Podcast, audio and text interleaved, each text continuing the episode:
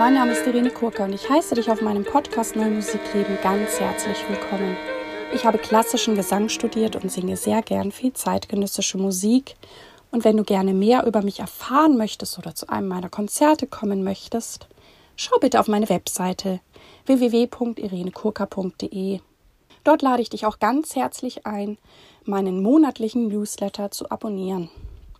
In diesem Podcast geht es um Themen rund um die neue Musik. Ich teile mit dir Hintergründe, Insiderwissen und bringe dir die Menschen aus der neuen Musikwelt näher. Ich bin Kooperationspartnerin der NMZ. In dem heutigen Interview spreche ich mit dem Bariton-Kollegen Holger Falk. Und ja, ich habe das Gespräch sehr genossen. Seine Offenheit, wie man sozusagen von den Regensburger Domspatzen zum Liedgesang und zur neuen Musik kommt.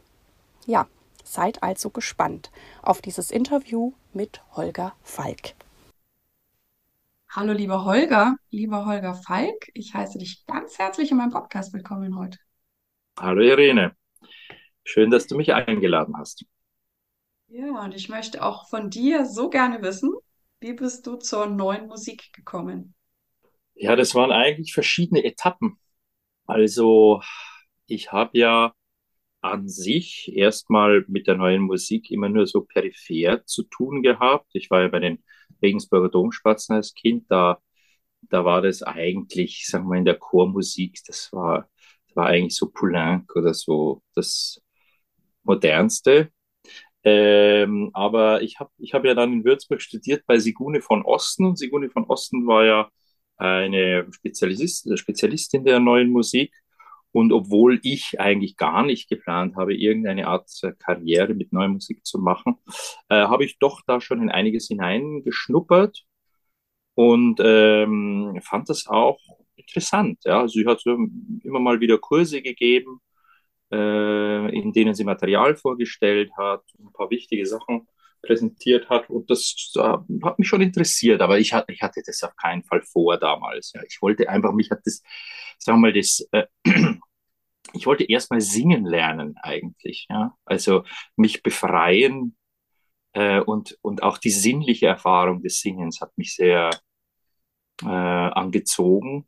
Und da hatte ich auch in meinen 20ern am meisten Schwierigkeiten mit einfach auch, auch diese alten Einschränkungen aus der Chortradition so loszuwerden und, äh, und das Singen auch als einen Weg zu verstehen, der zu einer Art Selbstbefreiung führt. Das, hat, das war eigentlich mein, das Wesentliche. Und dann, dann war ich so erstmal von der äh, Sinnlichkeit des Singens begeistert, dass ich, dass ich eigentlich wollte ja so italienische Oper und so machen erst und, und bin dann eigentlich mehr äh, durch ja, sogenannte Zufälle dann eigentlich äh, äh, waren meine ersten äh, Engagements als Solist nach, weil ich war ja zweieinhalb Jahre im Opernchor zuerst und dann bin ich nochmal nach Mailand gegangen, habe mit Franco Corelli gearbeitet und so. Also da war ich noch einen ganz anderen Trichter. Aber dann waren meine ersten Solo-Engagements äh, auch schon äh, zeitgenössische Stücke, Uraufführungen. Weiß noch, in Bonn habe ich drei Uraufführungen gemacht. Und, ähm, und da habe ich gemerkt, dass ich äh, mich da plötzlich äh, ganz anders äh, ausdrücken kann. Also das ist, dass diese ganzen Raster, die ich in meinem Kopf habe, die sehr viel mit Vergleichen zu tun hatten und mit, äh, wie es sein sollte, Erwartungshaltungen, äh, dass die zugunsten eines äh, viel mh, direkteren, ähm, spontaneren und spielfreudigeren äh, Ausdrucks ersetzt wurden. Und da, das hat mich dann ziemlich schnell im Bann gezogen. Und dann wurde ich auch, äh, dann war ich auch recht schnell gefragt in dem Metier. Also ich habe ja immer äh, parallel auch äh, klassische Oper gemacht, aber äh, irgendwann habe ich dann nach einigen Jahren entschieden, also ich, das soll doch der Schwerpunkt meiner musiktheatralischen Arbeit sein, weil ich da was Besonderes auch geben kann und weil die Komponisten auch äh, gerne für mich schreiben, was ich ja als ein Privileg empfinde. Ja, da hast du viele spannende Punkte schon berührt. Auch dieses, ähm, wie befreiend das sein kann, neue Musik ja. zu singen. Also ich meine, ich sehe das auch so, aber ich glaube, das ist das ist vielleicht, wenn man so mit Vorurteilen rangeht, vielleicht das, was man am wenigsten erwartet oder denkt, oh, das ist doch nur schräg oder tut man sich da nicht weh und dass das befreiend ist. Ich finde es auch, eben wie du sagst, weil dieser ganze Vergleich wegfällt, aber mir fällt, ich weiß nicht, wie es bei dir ist, auch leichter, also ich singe ja auch noch Klassik, ähm, dass ich da auch freier rangehe oder mir es irgendwie egaler ist und ich da auch gar nicht dann versuche, irgendwelchen, weiß ich nicht, Vorstellungen zu entsprechen. Also, dass das sich sehr gut ähm, gegenseitig bedingen kann. Oder wie, wie ist das für dich? Ja, nee, also ich, ich mache ja, ich habe ja im Grunde zwei Karrieren. Die eine ist die äh, Opernkarriere, das andere ist eine Liedkarriere. Es ist für mich äh, offensichtlich, und es wird mir auch oft gesagt, dass natürlich meine, wenn ich jetzt einen Liederabend mit Schumann oder Schubert gebe, der ist natürlich, äh, sage ich mal, wesentlich expressiver, würde ich mal sagen, als ein konventioneller äh, Liederabend, äh, vielleicht von jemandem, der das äh, auf der Bühne agieren ganz anders begreift. Ja? Also ich versuche es jetzt mal so auszudrücken, dass man das verstehen kann auf eine Weise, ohne dass ich jetzt die Kollegen da schlecht machen will. Ähm, der Punkt ist einfach der, du kannst singen, um einen ästhetischen Genuss zu erzeugen und um die Kunst als etwas hohepriesterhaftes erscheinen zu lassen, als etwas, wo, wo äh, die, die Arbeitsteilung ganz klar ist. Der Sänger als Priester einer großen Kunst und das Publikum, das sich also öffnet, um diesen äh, diese äh, Genuss oder diese äh, beim Liederabend oft auch, sag mal, die intelligente Interpretation oder so zu ja äh, sich von dem sozusagen berieseln zu lassen. Äh, ich empfinde das Schöne am auf der Bühne sein ja eher als etwas, was ähm, ein Interagieren ist, also dass etwas stattfindet zwischen dem Publikum und mir, was ich als eine Du auf Du-Ebene begreife. Also dass die Expressivität etwas ist, was aus meinem Persönlichen kommt oder durch meine Person hindurch, auch ganz spontan oft. Also meine Liederabende sind oft ganz unterschiedlich. Äh, und, und das also direkt im Kontakt mit dem Publikum stattfindet. Also, mh, dass das Publikum sich selbst in mir sehen kann. Und das ist natürlich ein eher theatralischerer Ansatz.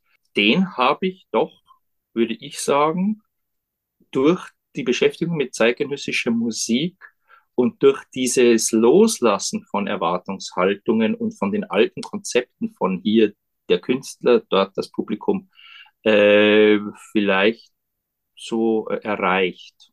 Ja. Ja, so eine, so eine Freiheit. Und für mich ist, also mir hat auch das Beschäftigen mit der neuen Musik oder dass ich sie singe oder auch lustige Techniken anwende, das ist für mich auch so befreiend. Und ich habe so, so das Gefühl, mein, mein Werkzeugkoffer ist halt viel, viel größer, auf das ich zugreifen kann. Und das genieße ich auch sehr, sehr, sehr, sehr, sehr. Und ich fand es auch schön, wie du sagtest, dieses Befreien. Also man denkt natürlich, klar, du hast ja auch durch die ich habe auch im, in einem Chor gesungen und das, ich, ähm, auch in einem sehr guten Chor, aber ich war damals, das war das Einzige Mal, ich bin total gerne Mädchen und Frau. Aber als junges Mädchen war ich ganz traurig, weil ich eben auch in Nürnberg groß geworden bin und ich wäre so gern zu den Winsbachern gegangen und damals haben die halt keine Mädchen aufgenommen. Das war das einzige Mal, wo ich echt traurig war, kein Junge zu sein. Und ich bewundere das ja, es gibt ja einige, die bei den Regensburgern, bei der Winsbacher waren, die ähm, auch wunderbare ähm, Karrieren als Sänger gemacht haben, dass er dann natürlich diese Musikalität und sie bekommt da ja so viel mit und gleichzeitig finde ich es jetzt interessant zu hören, dass es vielleicht auch Sachen gibt, die man dann wieder ablegen muss, weil die vielleicht in so einem Chorgesang super sind, aber wenn du dann wirklich ne, solistisch bist und dann funktioniert es wieder nicht. Und ich finde auch immer im Gesangsunterricht ganz spannend, also den ich selber genießen durfte oder den ich gebe, ich sage auch oft, das ist sehr mutig, weil man sich ja so reinstürzt. Und letztendlich ist es für mich immer so ein großes Loslassen, weil man eigentlich immer wieder irgendwas, ach, das brauche ich jetzt auch nicht mehr, das ist auch eine Krücke.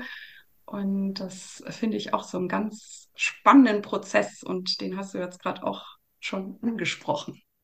Ja, es ist, ist halt so, dass alles, womit man sich beschäftigt, hat ja einen gewissen Schwerpunkt. Wenn, wenn ich als Kind in einer Knabenchor-Tradition groß werde, dann, äh, also alles, was mit Professionalität zu tun hat, das ist dann, wird dir wie, wie Muttermilch zugeführt. Ja? Also du, äh, das war alles äh, bei uns wirklich perfekt durchorganisiert. Das war auch, sagen wir, die Schattenseite war ein bisschen so Drill auch, aber dieses Aufwachsen mit täglichen Musizieren, gemeinsam musizieren, das Hören, die, das Erspüren von Musik äh, und eben die Organisation von Musik. Ja, wie lang brauche ich, um was zu lernen? Äh, wie lerne ich? Äh, wie kann ich schnell vom Blatt lesen und so weiter? All diese Sachen lernst du schon sehr früh. Und auch natürlich der soziale Umgang mit anderen Musikern. Das ist ja auch ein, wie, wie kann ich so etwas wie ähm, ja, das alte Wort Kameradschaft oder so etwas. Ne, hast du zwischen Männern natürlich eher dieses Gefühl, wie, kann, wie, wie gehe ich mit Konflikten da um und so weiter. Da lernst du ja auch alles Mögliche. Was du nicht lernst, ist eben, weil es, weil das ja genau konträr ist zu der, zu dem, was man in dieser Chortradition will, ist eben diese Entfaltung deines ganz eigenen das ist ja eher also verpönt. Also da, wenn ich hatte immer irgendwie das Bedürfnis auch aus einer, aus, mal aus einer Schwäche heraus, aber ich, ich wollte immer gehört werden. Ja. Ich wollte immer gehört werden. Und das war aber eigentlich, also da hat mich der Domkapellmeister Ratzinger oft so zurückgepfiffen, ja, weil das einfach, äh, und das, das, das war halt äh, einfach für einen Chor nicht okay. Und, aber das hat bei mir auch diese, äh, was hinterlassen, ja, also diese, Angst, mich wirklich zu zeigen und auch so mh, hm, vielleicht was, was zu zeigen, was nicht so äh, angenehm ist. Und äh, das schätze ich ja im zeitgenössischen Musiktheater oder auch im äh, Schauspielbereich ja unheimlich, dass wir heute äh, jenseits all dieser Restriktionen ähm, Theater machen und Musik machen, mit allen gebrochenen Klängen, allen allem, was das Menschsein ausmacht. Und ich brauche keinen Code, wie in der Wiener Klassik oder so, dass ich äh, etwas sehr, sage mal, äh, durch eine schöne Form immer alles ausdrücken muss, auch das schlimmste Gefühl. Und das ist, äh finde ich, also eine, eine tolle Sache in unserer Zeit, was aber viele Menschen auch abstößt, die einfach nur Schönes erleben wollen. Ja, und gleichzeitig ist ja in dem Gebrochenen auch eine Schönheit ja, das ist eine andere Schönheit, ja. Das ist halt die Schönheit des Authentischen. Ja, das ist einfach, wenn, ein, wenn du ein Gespräch hast mit einem Menschen und der hat äh, einfach mit schwierigen Sachen umzugehen. Äh, wenn er dir immer entgegenlächelt, ist er eigentlich, eigentlich auch nicht schön, weil du spürst ja, dass es fake ist. Äh, da liegt die Schönheit tatsächlich in dem, dass, das, dass der Mut da ist, das auf den Tisch zu legen und sich zu zeigen. Und deshalb finde ich, hat gute Kunst immer auch eine Art von transformatorischem, also psychologisch transformatorischem Prozess in sich. Und das ist äh, ehrlich gesagt was, was mich, würde ich sagen, wahrscheinlich sogar am meisten interessiert an der Bühnenkunst, ist diese, diese Möglichkeit. Also was ich auch sehr spannend finde mit Bühne oder wenn man auch so über Oper nachdenkt, ne, wir haben da ja auch ähm, diese ganzen schönen Fächer, ne, hm. die Soubrette und der lyrische Koloratusprat und ich weiß nicht was. Und ich weiß jetzt nicht, ob es Leute gibt, die dann wirklich genau in ein Fach passen. Bei mir war das halt nie so. Das war dann auch schon ein bisschen schwierig. Und ich, ich war aber dann im Nachhinein, als, als der Weg eben anders ging oder auch mit der neuen Musik ganz froh, weil man ja auch mit diesen Fächern ist man ja einem bestimmten Charakter zugeordnet.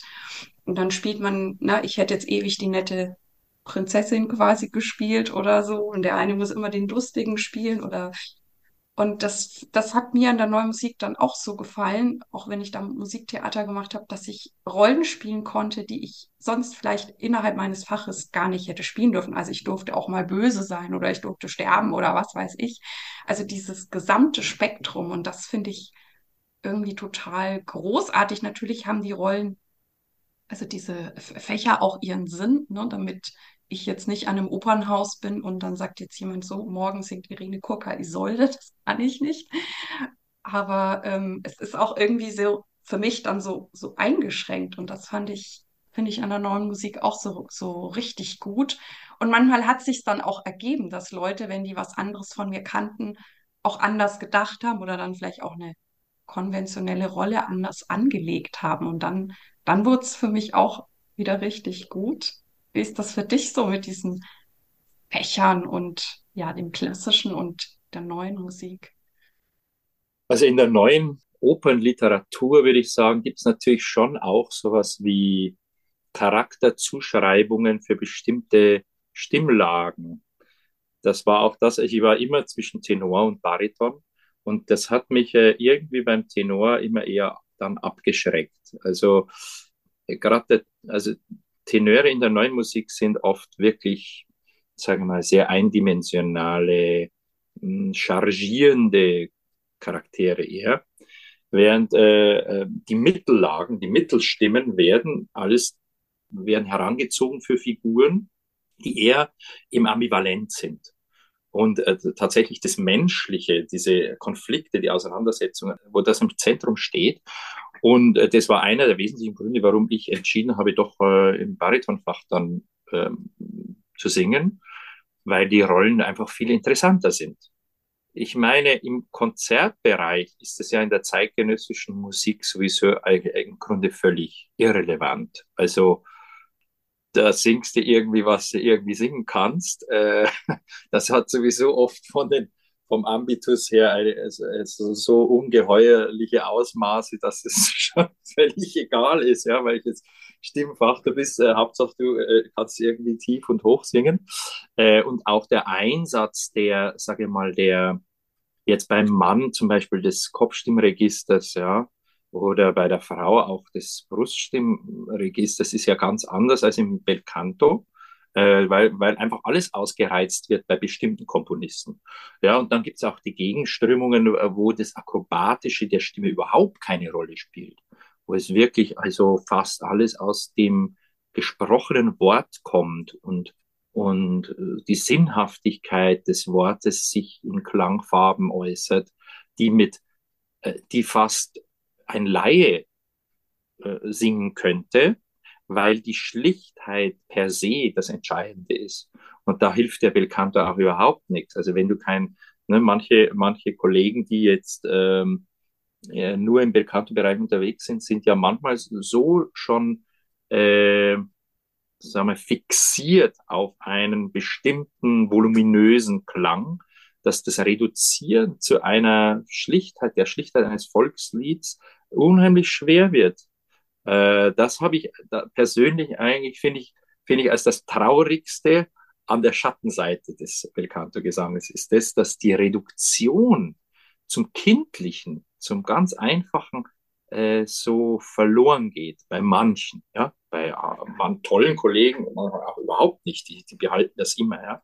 Ich halte das auch in der Ausbildung für unheimlich wichtig, also diese Durchlässigkeit äh, auch die Durchlässigkeit dessen, was ganz spezifisch diesen Studierenden oder diese Studierende jetzt inspiriert. Also das etwas, äh, das ist jenseits von klassisch oder modern. Das ist einfach, dass wir auch in der Ausbildung vom Kindlichen bis äh, zum Erwachsenen bis ins Spirituelle hinein eine Durchlässigkeit trainieren, äh, die äh, dann ganz etwas Persönliches zum Vorschein bringen kann. Und das ist für mich äh, eigentlich die Essenz der Ausbildung, während äh, die, ähm, sagen wir, das Trainieren von Fähigkeiten äh, parallel laufen muss. Und oft höre ich von äh, Kolleginnen, die sagen, ja, aber zuerst, bevor du was künstlerisch machen kannst, musst du doch äh, erstmal das Instrument bauen. Und dann kannst du erst irgendwas damit machen. Und ich glaube, das ist eigentlich fatal, weil da äh, ähm, verschenkt man eigentlich die äh, Quelle der Inspiration, warum jemand überhaupt singt, zugunsten von äh, einfach erstmal einen Automaten bauen Und irgendwann, wenn der dann, aber da ist ja dann äh, der schon wieder aus der Hochschule äh, längst weg, dann soll dieser Mensch äh, plötzlich äh, seine Inspiration und das, warum er überhaupt singt, in dieses Instrument fließen lassen. Ich glaube, das kann überhaupt gar nicht so funktionieren. Ich denke, das muss immer parallel laufen, dass diese Entwicklung hin zu einem ganz unverwechselbaren, direkten äh, Ausdruck von dir selber und das Bilden des Instrumentes mit all seinen Facetten und Möglichkeiten, dass das parallel ja, ähm, gelehrt wird und gelernt wird. Ich glaube auch, das Parallele ist sehr, sehr wichtig, weil ich eben auch den SängerInnen begegnet bin, die, wie du sagst, so gleich ein bisschen Maschine, also es klang toll, aber ja, wobei ich hatte das Gefühl, die sind oft in der, dann nach dem Studium ganz gut durchgekommen, weil das war halt irgendwie, sage ich, solide und man konnte das gut ein. Und ich war witzigerweise genau das, das Gegending. Ich hatte sehr früh einen sehr starken Austrag, Ausdruckswillen, aber ich glaube, ich hatte halt äh, eine Zeit lang noch nicht die Technik, das wirklich zu können. Und damit klaffte es auch auseinander. Und ich glaube, damit war ich erstmal sozusagen schwieriger vermittelbar, weil bei den anderen war es ja wenigstens solide. Und gut, irgendwann ist es bei mir auch zusammengekommen. Und das ist natürlich dann magisch, wenn man an diesen Punkt kommt, dass sich das alles deckt. Und ähm, ja, was, was kommen da für Leute zu dir nach Graz an die Universität und was machst du dann mit denen? Ja, also das Tolle äh, an dieser Professur, die ich in Graz habe, ist ja, dass sie im Grunde äh, ganz dem entspricht, was ich anzubieten habe. Also ich habe die Hälfte meines Deputats ist eine Lied-Professur. Das ist ja das Schöne in Österreich, gibt es ja auch Lied. Äh, Interpretationsprofessuren für Sänger, also die Sänger unterrichten nicht nur Pianisten wie in Deutschland. Äh, und ähm, die andere Hälfte meines Deputats ist äh, ja für den Masterstudiengang Performance Practice in Contemporary Music, äh, den ich äh, selbst entwickelt habe in den letzten vier Jahren dort äh, gewidmet. Und das war eigentlich, muss ich sagen, das damalige Rektorat äh, hat da irgendwie, weil eigentlich ist meine Stelle Lied und Oratorium. Ich bin Lied- Oratorienprofessor. Dafür bin ich berufen, aber schon bei meinen Berufungsverhandlungen haben sie gesagt, ja, aber Sie haben doch diese tolle Karriere in der zeitgenössischen Musik und das braucht man eigentlich, wollen wir unbedingt haben. Und ob ich dann einverstanden wäre, so einen Studiengang zu entwickeln. Und das haben wir gemacht und das ist, das erweitern wir jetzt gerade auch. Also wir haben jetzt gerade nochmal eine halbe Stelle äh, halbe Professur besetzt. Und äh, wir haben auch zwei äh, Korrepetitorenstellen, also Senior Artist Stellen dafür. Und äh, das ist wirklich, das blüht, das blüht richtig. Ich habe ich hab jetzt sieben Masterstudenten, eben nur im zeitgenössischen Bereich. Und das sind alles Leute, wo ich sagen würde, die haben eine Zukunft in diesem Beruf. Also die sind sehr gute Sängerinnen und Sänger und äh, die sind auch, sind auch keine Nerds. Also es sind nicht jetzt Leute, die äh, das aus Verlegenheit machen, weil es, weil sie es, sage jetzt mal, ja, das gab es ja früher äh, oft in der zeitgenössischen Musik, dass die zeitgenössische Musik gemacht haben, die einfach nicht äh, keine Chance hatten im, im normalen Bereich, was ich auch sehr schade finde, ne? weil äh, die Entwicklung der zeitgenössischen Musik auch von der Qualität der Interpretinnen abhängt. Und die, äh, Peter Oetwisch hat mal zu mir gesagt, ihm, ihm fällt gar nichts ein, wenn er nicht weiß, für wen er komponiert. Und wenn er natürlich für jemanden komponiert, der begrenzte Mittel hat, dann wird die Komposition auch anders ausfallen als für jemanden, der viele Mittel zur Verfügung hat. Und deshalb äh, ist, äh, obwohl der Studiengang jetzt PPCM äh, natürlich auf die zeitgenössische ausgerichtet ist, mache ich mit denen trotzdem äh, regelmäßig äh, Belcanto-Sachen äh, und wir arbeiten da auch technisch daran, dass, dass die Stimme all diese Möglichkeiten zur Verfügung hatte. Weil das ist doch die Basis letztendlich, ja, dass die Öffnung, Atmung und äh, Vokalausgleich, ja, Sprache, das sind alles Parameter, die brauchst du eigentlich bei allen. Also ich höre bei dir schon auch raus, dass dir diese, ich sage jetzt klassischen Grundlagen auch geholfen haben, um darauf aufzubauen. Also bei mir war das auch so und ich glaube bei sehr vielen unserer Kolleginnen. Ich bin aber auch schon welchen begegnet, bei denen der Weg tatsächlich etwas anders war und das finde ich auch immer spannend. Und ähm, wie war das dann sonst so zu deiner Zeit? Also welche gab es Vorbilder oder gab es Leute, die dir helfen konnten auf diesem Weg? Oder war das eher so ein Learning by Doing? Oder ähm, wie bist du da so immer mehr reingekommen in die neuen? Ich würde sagen, das meiste war tatsächlich Learning by Doing.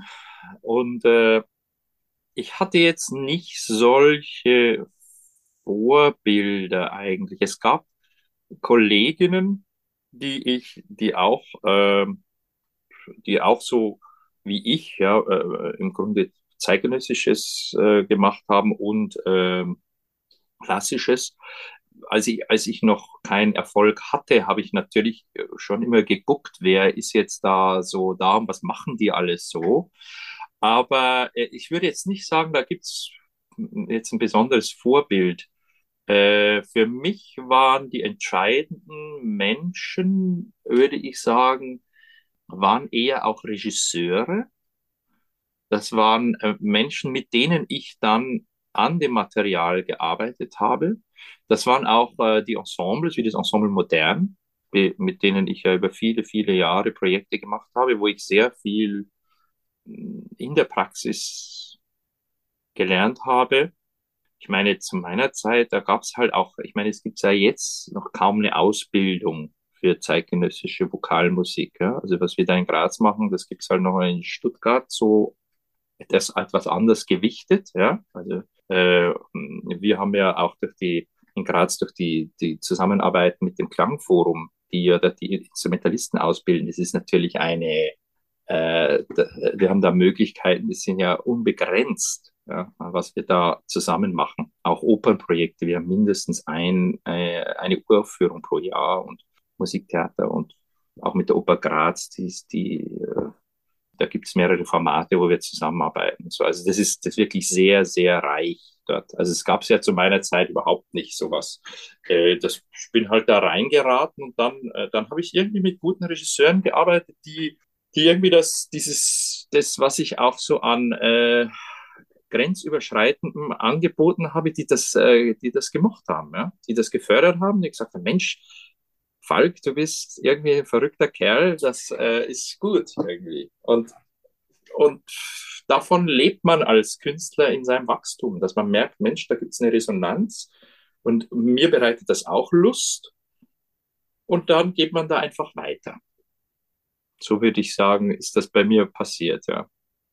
Und ähm, da, da ja auch viele Komponistinnen diesen Podcast hören, äh, interessiert mich auch, gibt es Sachen, die du ja besonders schätzt in der Vokalmusik, die du selber singst? Oder gibt es Sachen, wo du sagst, äh, passt da mal lieber auf? Ähm, also das wäre jetzt auch so eine Chance, denen ein paar gute Hinweise zu geben.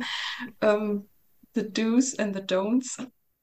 Ja, so pauschal ist das schwierig. Ich würde sagen, es gibt schon eine Tendenz, äh, das erlebe ich. Also wir haben in Graz auch Formate mit Kompositionsstudierenden, äh, das heißt Opern der Zukunft. Das findet an der Oper Graz statt, wo vier Kompositionsstudierende immer so einen Einakter komponieren können. Da gibt es dann auch ein Auswahlverfahren, es bewerben sich mehr und dann. Und, und da habe ich schon festgestellt, dass solche Formate eigentlich in der Ausbildung sehr wichtig sind, weil die äh, ist mir schon aufgefallen, dass die Vokalmusik selbst, selbst obwohl wir solche Koryphäen wie Beat Furrer oder so haben als Professoren für Komposition, dass oft das Wissen über die Stimme bei Komponistinnen sehr, sehr begrenzt ist. Also da wird dann irgendwie schon allein so bei Basics wie der Tessitura werden dann für Mezzosopranistinnen irgendwie äh, E3s oder so mit komponiert und dann ist man enttäuscht, wenn die das plötzlich nicht singen kann oder so. Ja, da, da, so Basics finde ich, äh, das wäre wichtig, wenn man für die Stimme komponiert, dass man sich auch mit der Stimme dann wirklich mal eine Zeit lang auseinandersetzt. Und ähm, was ich auch gerne einführen würde in Graz, aber das müssen wir noch mal, das müssen wir jetzt, das ist so ein Zukunftsprojekt. Das, ich habe mal mit der Barbara Hennigan darüber gesprochen, die hatte das mal in einem Workshop gemacht, die hat gesagt, sie hat so Formate gemacht, ähm, wo sie äh, die Komponisten, Komponistinnen hat das singen lassen, was die Sängerinnen komponiert hatten. Also, dass man sozusagen einfach den, die Rollen mal vertauscht, damit auch der, die Komponisten mal so ein Gefühl dafür bekommen, mit was man es zu tun hat, wenn einfach jemand als wild drauf los komponiert. Ja, aber so jetzt speziell, ich meine, das, wenn man sich mit der Stimme beschäftigt, ja, und auch ich würde je, jeder Komponistin raten, äh, sich äh, auch mit der Tradition da, mit der, der Vokalmusik auseinanderzusetzen. Und schon eine Sache doch. Also bei manchen Komponistinnen fällt mir natürlich auf, dass das können auch namhafte Leute schon sein, die du merkst, finde ich immer, wenn eine Unsicherheit da ist beim Komponierenden, ob jetzt das, was geschrieben wird, komplex genug ist. Also manchmal wird ja für uns was geschrieben, äh, was nur ein Effekt ist, aber was höchst kompliziert notiert ist, ja. Was weiß ich, neun gegen acht, dann mit äh, äh, Triolenbegleitung und so weiter. Das, und eigentlich wird nur, wird nur irgendwie so ein Glissando gewollt, aber es wird höchst kompliziert notiert und äh, das ist wirklich, also da finde ich oft, das ist wirklich, das macht es den, Sängern so schwer. Ich, äh, diese, sage mal, dieses dazu stehen, dass man auch einfach vielleicht einfach gestricktes komponieren kann, äh, das finde ich äußerst sympathisch. Also das ist zum Beispiel, das mochte ich bei Eisler immer wahnsinnig gern. Beim Eisler merkst du, der schreibt, der hat irgendwann entschieden nach seiner äh, Zwölftonphase, äh, dass er einfach für die Menschen schreiben will. Er will jetzt nicht komplex komponieren oder nach einer bestimmten Methodik, äh, um sich da selbst dann so äh, abzufeiern, sondern er hatte, er hat einen anderen Kontext gewählt. Und er hat unglaublich schlichte äh, Sachen komponiert.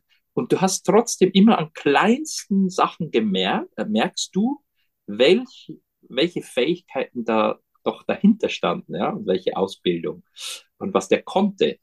Und das finde ich persönlich, ehrlich gesagt, am schönsten. Also wenn es nicht so ein Showing-off gibt, sondern den Mut zu so einer Einfachheit. Notation ist ja sowieso so ein wichtiges Thema und ich bewundere das auch sehr, wenn also die Komponistinnen, die es schaffen, eben, selbst wenn es was Komplexes ist, es so zu notieren, dass es einen einfachen Zugang hat, weil dann, da komme ich auch viel schneller ins Musikmachen, als wenn ich die ganze Zeit da mit irgendwelchen komplexen Strukturen da beschäftigt bin und erstmal durchsteigen muss. Und das ähm, finde ich auch immer sehr bewundernswert. Und manchen gelingt es ja total gut und trotzdem ist es, na, hat das Stück eine Aussage und ist vielleicht sogar total komplex, aber ja, das ist genial. Mhm.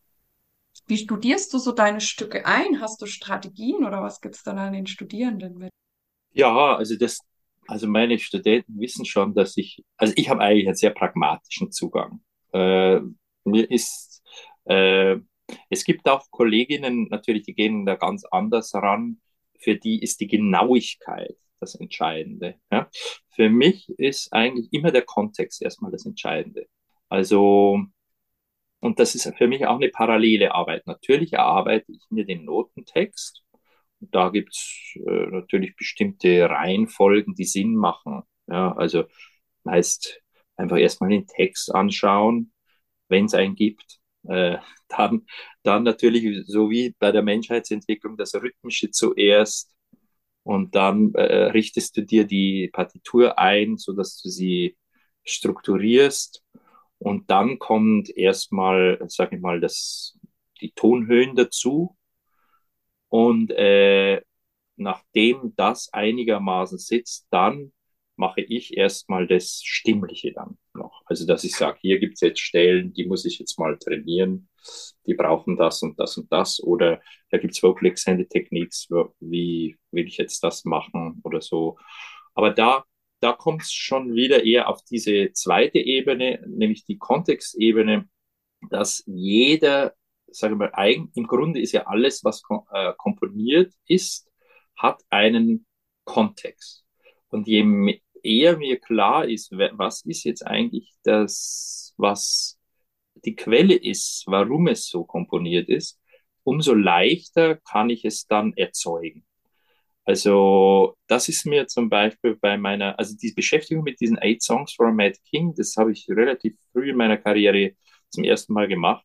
Das war mir da sehr hilfreich, weil ich gemerkt habe, okay, erstmal habe ich diese, diesen Notentext gesehen und gesagt, das ist unmöglich, ich kann das nicht singen, das, das geht gar nicht. Dann habe ich mir den Roy Hart angehört, diese äh, Aufnahme da, dann wollte ich es überhaupt nicht machen. Da habe ich gedacht, also das das ist ja so zerstörerisch. Also da, das kann ich nicht. Ich habe dann den, den äh, damals, das war, ja, das war, glaube ich, irgendwie mein fünftes, fünfte Oper, die ich überhaupt gemacht habe. Das war in, in Gießen am Stadttheater, ganz früh. Da äh, habe ich angefangen und gesagt, es tut mir leid, das ist einfach crazy, ja, das, da macht man sich alles kaputt.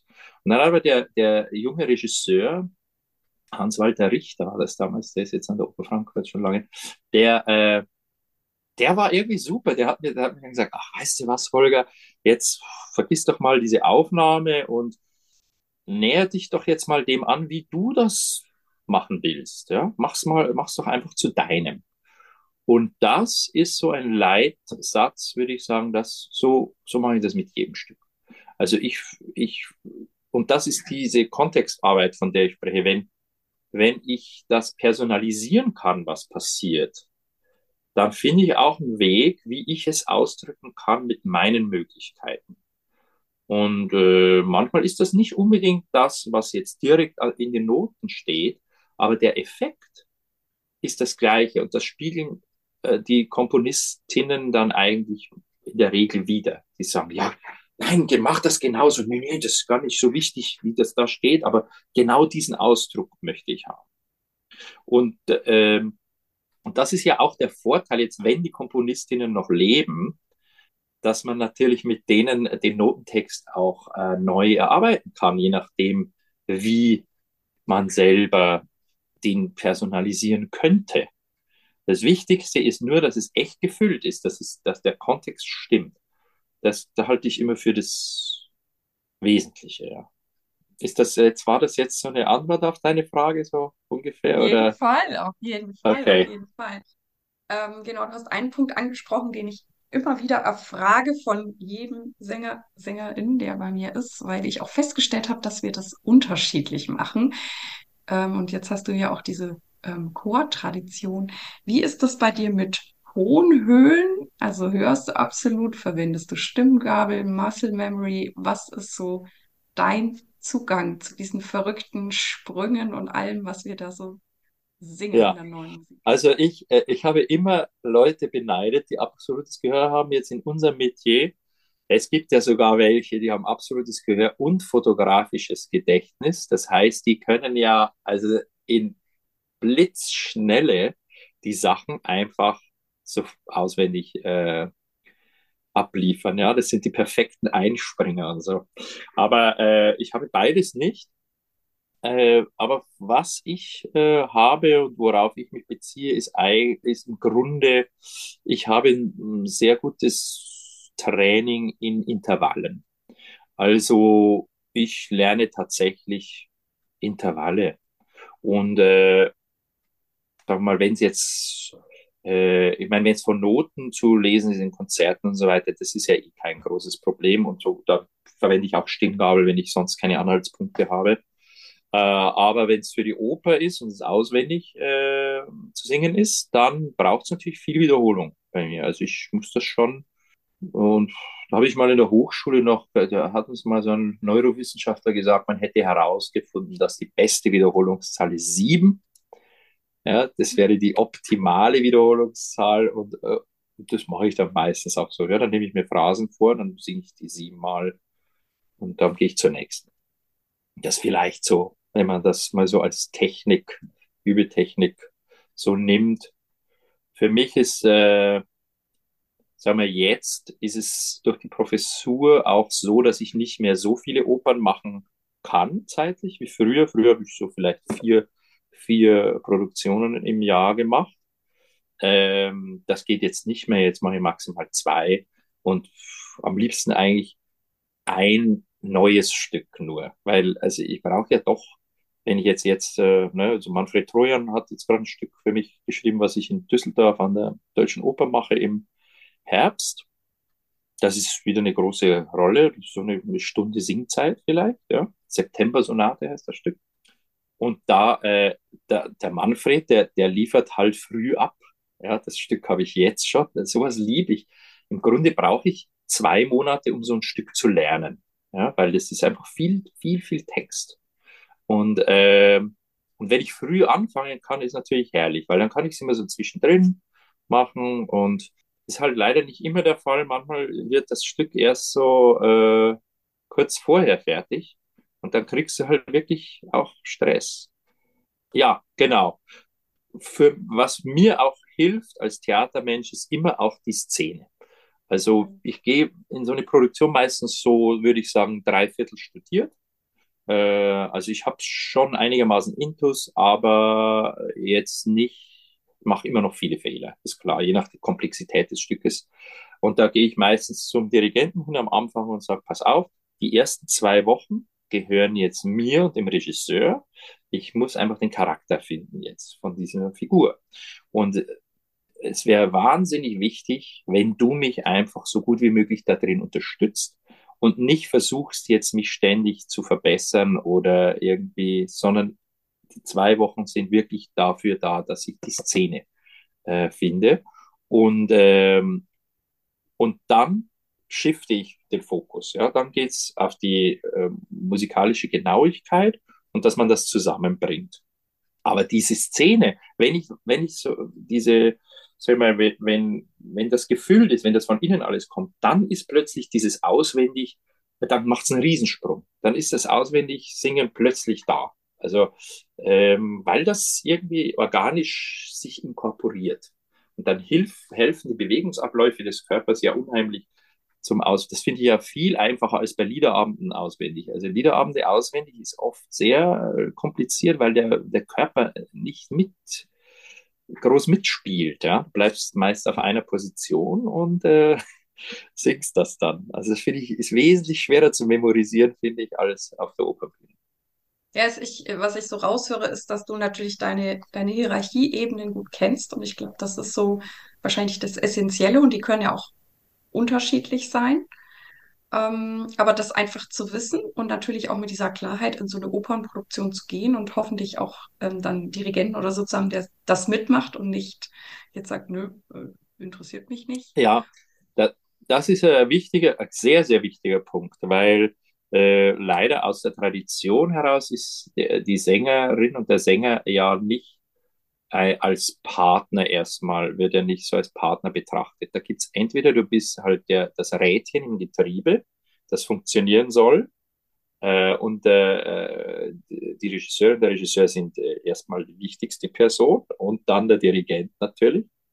Und das zu durch, oder es gibt eben die Diven dann, ja. Also wenn du eine bestimmte Karriere hast, dann kannst du, dann wird auch akzeptiert, dass du eine Diva bist, dann darfst, dann darfst du alles machen. Ja? Das ist dann das Pendant dazu, der Spiegel, was genauso Quatsch ist für mich. Also ich glaube, ne, das Schönste ist ja eine wirkliche Partnerschaft auf der Bühne. Also wenn das wirklich, wenn das ein Team von Leuten ist, die an derselben Sache arbeiten und äh, man Vertrauen zueinander hat. Und dieses Vertrauen zu kreieren, erfordert oft unterschiedliche Kommunikation mit Leuten. Also wenn du jemanden hast, der es gewohnt ist, eher autoritär zu arbeiten, dann braucht es da wirklich ein Gespräch mit diesen Menschen. Also, äh, und das kann auch zu Konflikten natürlich führen. Ich habe das zum Glück, also ich habe ja sehr viel so äh, an mir selbst gearbeitet, ja, mit Coachings, Therapien und so weiter. Und das hat mir dann schon geholfen, dass ich relativ früh ge gewusst habe, ich muss das tatsächlich selber kreieren. Niemand tut das für mich. Und wenn ich ein Problem mit einem Dirigenten habe, dann rufe ich den einfach an und gehe auf einen Café und äh, besprich das. Und da muss man sich manchmal schlimme Sachen anhören, also wenn man jung als junger Sänger. Später dann, wenn man eine Karriere hat, ja sowieso nicht, dann wird man ja eher viel mehr respektiert. Aber am Anfang ist das, das ist für, auch für die Studierenden oft, die kommen nach Produktion zu mir und, und sind wirklich äh, da äh, am Rande, ja, weil sie nicht wissen, wie kann ich mich jetzt hier als Partner überhaupt ins Spiel bringen, weil mich keiner erstmal als Partner ernst nimmt. Und das zu schaffen, halte ich für einen riesen Sprung in der Entwicklung. Wenn jemand das einfach nicht durchgehen lässt, auch als Junge, der nicht durchgehen lässt, dass, dass er oder sie respektlos behandelt wird oder nicht ernst genommen wird. Und äh, da muss man was riskieren. Da riskiert man unter Umständen, dass man nicht mehr engagiert wird, aber du, du bleibst dir selbst treu. Und das ist meiner Meinung nach äh, das absolut Wesentliche. Weil du triffst ja an Opernhäusern, du kennst das bestimmt auch, du triffst so viele auch frustrierte Kolleginnen, die haben zwar ihre feste Stelle und die haben irgendwie seit, sind seit Jahren äh, da im sogenannten Geschäft, aber sind total frustriert, weil sie irgendwann sich ausverkauft haben. Die haben irgendwann so, so Deals gemacht, wo sie dann akzeptieren, auf eine bestimmte Weise behandelt zu werden und dann können sie von ihrer eigenen Kunst ja gar nichts mehr einbringen. Die, die, sind nur so, so ausführende Organe.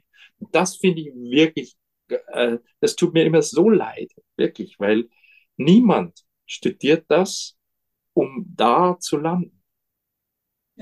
Aber ich, ich vermute, wenn du das so selber so lebst und vorlebst, dass die Menschen, die dann zu dir kommen oder die Studierenden, das dann vielleicht wahrscheinlich auch bei dir mitbekommen oder du das auch in ihnen stärkst, weil, wie du sagst, ja, die Anfangszeit ist ja besonders heikel. Also zum Teil kenne ja. ich mich ja noch nicht gut genug, wie wir vorhin sagten, vielleicht mhm. habe ich gewisse Hierarchien in meinem Arbeitsprozess, die habe ich aber vielleicht auch noch nicht ganz geblickt, was jetzt für mich die Nummer eins ist, ob es der Kontext, die Tonhöhe, was auch immer ist. Und dann treffe ich womöglich noch auf Menschen, die halt irgendwas fordern, wo ich auch noch nicht weiß, ist es jetzt meins oder hätte ich es gerne halt andersrum, ne? Und da wirklich gestärkt und klar zu sein, ist super. Und, und zum Teil ist es wahrscheinlich auch ein Prozess, den man vielleicht auch niemanden ganz abnehmen kann. Und dann muss natürlich, wie du sagst, jeder selber dann die Entscheidung treffen, ist es für mich in Ordnung oder möchte ich es anders und wo geht es für mich anders? Und ja, ja das sind natürlich ganz grundlegende Fragen, weil ich auch daran glaube, na, wir machen, haben einen genialen Beruf. Ich liebe ihn auch. Aber ich finde auch, dass es, es darf uns gut gehen, es darf uns auch menschlich gut gehen und irgendwie dieses, keine Ahnung, ich opfere mein Leben für die Kunst, also ist für mich absolut out of date. Das kann jeder machen, wie er will, aber da bin ich raus. Und, Zum Glück, ähm, ja. Hm. Ja. Ja, der von Vorteil ist einfach, wenn man selber da durchgegangen ist, ja. Ich kann mich erinnern, äh, äh, eben als ich noch Student war, da habe ich bei der Kammeroper Ulm ein paar so Mozart-Projekte gemacht. Und äh, da gab es eine Regisseurin, das, das war ja damals so ein paar Jahre, ja, was heißt ein paar Jahre, das war vielleicht so warte mal, 95, 96 oder so. Äh, da, da war die Wende noch nicht so lang her. Und die äh, Regisseurin, mit der wir da gearbeitet haben, das war so eine ältere Dame aus der ehemaligen DDR, die dort in dieser Tradition groß geworden ist. Und die hatte super, also die Tipps drauf. Also die war eine echte, so eine richtige, so Felsensteinmäßige, äh, ausgebildete ähm, Musiktheater-Fachfrau, ja. Also der, von der habe ich viel gelernt, aber die hatte halt auch den totalen Schuss mit diesem, äh, ja, ähm, das war irgendwie, das letztlich ging es immer darum, dass du auch gebrochen wirst. Ja, also dass du, du musst dich opfern und das ist, und letztlich äh, was, war viel Manipulation auch im Spiel und so. Und das war ganz schwer für mich, mich da zu befreien, weil weil ich auch diese Angst hatte. Ich fühlte mich ja selber auch so klein und was kann ich eigentlich schon? Ich kann ja eigentlich nichts und das ist ja jetzt eine Chance und das will ich nicht verlieren und dann grenzt habe ich mich nicht richtig abgegrenzt und dann habe ich wieder darunter gelitten. Aber diese Prozesse, wenn man die selber durchgeht, dann kann man natürlich später als Lehrer weiß man, wovon man spricht eigentlich. Ne? Du weißt, das kannst du jetzt de deinem Studierenden nicht ersparen. Das, das müssen die selber natürlich machen durch ihre eigenen, äh, sagen wir, durch den inneren Kritiker, also die, der Umgang mit dem eigenen inneren Kritiker, der, der ist ja letztlich verantwortlich dafür, dass man sich klein fühlt, nicht die Person da draußen, die jetzt da irgendwas sagt. Äh, die ist ja nur der Auslöser. Letztlich ist es ja dein innerer Kritiker, der dich dann klein macht oder dein Perfektionist oder was weiß ich. Und der dir dann, äh, wenn du dem zu viel Macht gibst, der dann dafür sorgt, dass du äh, auch äh, nicht zu dir stehst da draußen, äh, um ja den Job zu behalten oder um irgendwas äh, nicht anzuecken.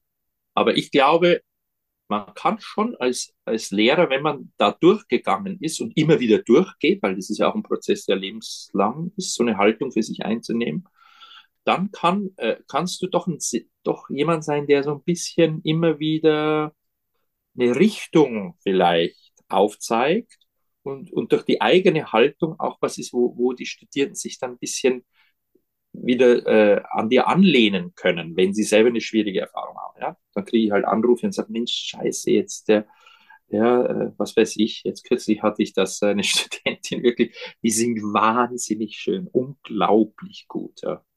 Äh, aber sie ist ein bisschen, sage ich mal, von der Figur her, ist nicht äh, so schlank. Ja.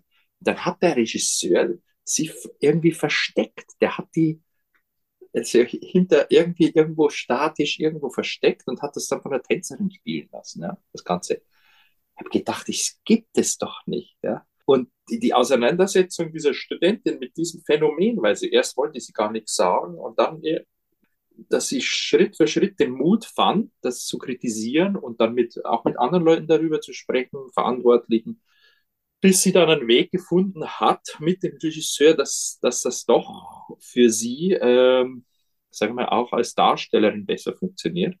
Das, das sind diese Sachen, ja. Und da kannst du schon viel bewirken, wenn du, wenn du eine Haltung einnimmst als Lehrer, ja, für die Studierenden. Ja. Das ist großartig, gehört eben auch dazu, das glaube ich auch. Mhm. Und ähm, wie, wie, wie, wie sieht sonst so ein Tag von dir aus oder wie hältst du dich gesund oder bei guter Laune? ja, gute Laune, ehrlich gesagt. Ich glaube eigentlich, äh, dass die äh, äh, ebenso die psychische Gesundheit, glaube ich, ist das erstmal das Vorrangige. Also, wenn ich jetzt schlecht drauf bin, auch mal hinzuschauen, warum bin ich jetzt eigentlich schlecht drauf, äh, glaube ich, ist das Primäre. Und die physische Fitness ist sehr wichtig natürlich auch, aber äh, glaube ich, es ist also ich mache jetzt seit einiger Zeit jeden Tag Sport. Ja, ich laufe jeden Tag in der Früh, aber weil ich gemerkt habe, dass mir dieses Schwitzen einfach gut tut. Also wenn ich in der Früh schwitze, dann irgendwie bin ich den ganzen Tag frischer.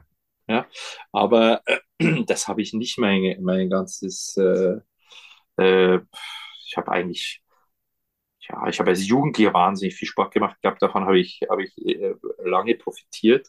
Da muss jeder für sich selber schauen, wie er was ist. Also für mich ist jetzt äh, Laufen ist ziemlich gut und dann mache ich halt sowas, was den Körper so ein bisschen auch also ich muss mich ja oft ausziehen auf der Bühne auch und so, ne? Und da will man irgendwie, ja, ist schon oft so, so, so.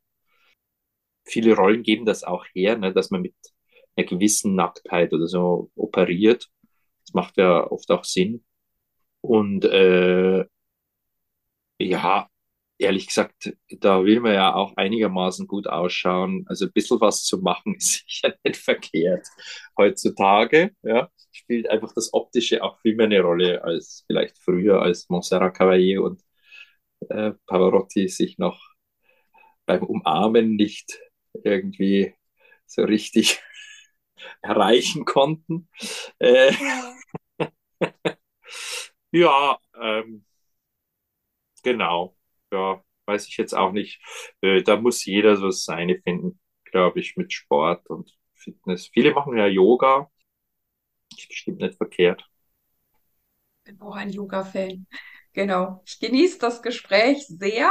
Deine Offenheit, auch Authentizität. Aber ja. meine letzte Frage ist an dich. Welchen Tipp möchtest du noch jungen äh, ja, KünstlerInnen, SängerInnen geben, auch in Bezug auf neue Musik? Ja, also ich würde, was ich toll fände, ist, wenn es irgendwann diese Unterscheidung nicht mehr gibt zwischen neuer Musik und alter Musik, sondern einfach nur Musik und Neugier.